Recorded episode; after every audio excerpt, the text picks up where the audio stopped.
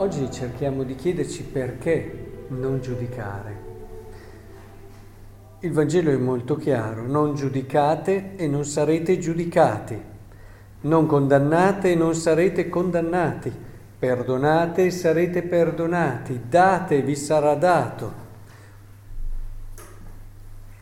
Credo che sia davvero importante ed essenziale entrare nella logica e nel motivo profondo di questo non giudicare, perché notate già da come viene detta dal Signore crea un collegamento, crea un legame e, e lo dice, dice non giudicate e non sarete giudicati, come un legame, ma io lo faccio a lui, io giudico lui, cosa c'entro io? È, è lì, è lì il problema.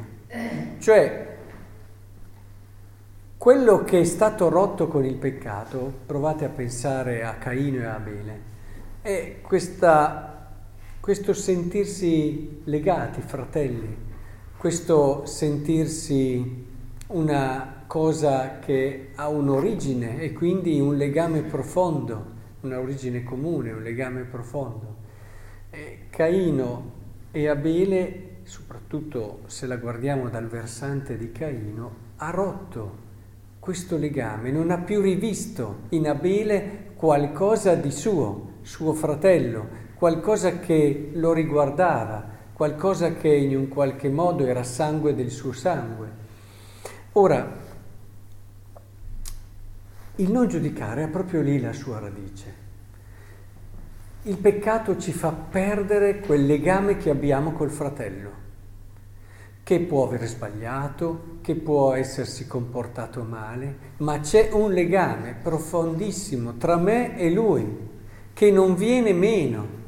E quindi nel momento in cui io giudico e infierisco contro il fratello, sto infierendo contro di me, qualcosa di me. Ecco quello che è il legame che già qui si ricorda. Non giudicate e non sarete giudicati. Come dire, io ti sto giudicando te, però stai attento, perché c'è qualcosa di me là e quindi sto giudicando anche me. E nella misura in cui riesco invece a pormi in un atteggiamento positivo di costruzione, di crescita, di recupero della persona che ha sbagliato. Ecco allora che si apre anche il mio cuore a quello che è una verità profonda, che è quella dell'essere amato, del mio valore. Vedete, eh, c'è anche una verità psicologica, se volete, in queste parole di Gesù. Cioè, nella misura in cui io guardo all'altro con misericordia, si aprono a me delle, degli occhi nuovi per imparare a guardare me stesso con misericordia. Le persone che giudicano sono, non vivono una bella vita, pensano, a volte credono che il giudicare a volte li scarichi, li liberi, ma non è mica vero.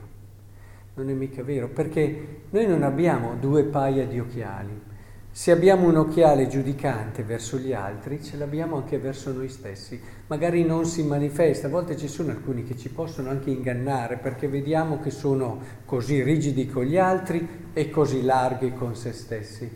Ma eh, questo non è secondo una personalità consistente. Ci può essere, ma allora hanno un'inconsistenza che pagano in altri modi ma se c'è una consistenza come vedono gli altri, anche se in modo a volte profondo sottile, vedono se stessi e quindi non stanno bene, non se le perdonano, non riescono ad avere quella misericordia e quella bontà che gli farebbe stare molto meglio. Vi ho detto più di una volta a quelle persone che mi hanno confidato dopo che avevo predicato per mesi di guardare l'altro cercando di partire dalle cose belle che aveva, che mi hanno confidato dopo aver fatto una fatica tremenda, perché su certe persone dicevano proprio non ci riesco, mi dicevano però ho insistito, mi sono fidato e adesso devo con, confidarle che sto molto meglio, vivo meglio io. Cioè nel momento in cui io mi rapporto all'altro in un certo modo, vivo meglio io, perché ho un rapporto con me stesso. Cioè, sapete che tutto dipende anche da come uno vede se stesso. È, è tutto lì, tante tensioni, eccetera. Che visione ho io di me? E nella misura in cui io faccio crescere e maturare questa visione di me, con quella che è la visione che Dio ha su di me, si avvicinano queste due visioni, ecco che ritrovo una pace straordinaria. È bellissimo come la prima lettura ci parla no, di questo atteggiamento di chi riconosce davanti a Dio il suo peccato. Eh, Abbiamo peccato, abbiamo operato da malvagi e da empi, siamo stati ribelli, ci siamo allontanati dai tuoi comandamenti, dalle tue leggi, non abbiamo obbedito ai tuoi servi, ai profeti, anche in questo riconoscere il proprio peccato e lo fai senza paura. E noi a volte abbiamo sempre paura, perché dipende chi hai davanti. Non so se vi è capitato, come quando uno avete davanti una persona da cui vi sentite un po' giudicati, fate fatica ad aprirvi fate fatica ad accettare, a riconoscere i, propri, i vostri sbagli. Quando avete davanti una persona che sapete che prima di tutto vi accoglierà, vi amerà e partirà dalla parte più bella che avete, senza nascondere il vostro peccato, ecco che allora riuscite a fare quello che fanno qui, dire con semplicità, e dolore, i propri sbagli, i propri limiti, ma li buttiamo in un cuore enorme quando li buttiamo nel cuore di Dio. Ed è per questo allora che è molto importante che impariamo realmente ad avere questo atteggiamento che ci aiuterà a vivere una vita bella, interiormente libera, capace anche di, di cogliere novità, cose che ci sorprendono, perché quando abbiamo questo atteggiamento verso gli altri saremo spesso sorpresi.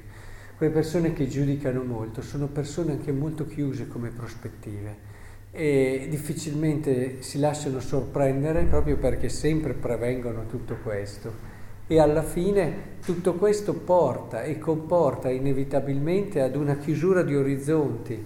Vedono sempre solo quello che vedono loro e alla fine ha sempre ragione loro, e, e però il loro mondo è così, ristretto, piccolo. Ecco che il Signore allora invece allarghi il nostro cuore, allarghi la nostra mente, allarghi la nostra capacità di cogliere e allora forse ci accorgeremo che c'è molto più bello di quanto crediamo nel mondo e ci accorgeremo anche di quanto bello non avevamo ancora scoperto di noi.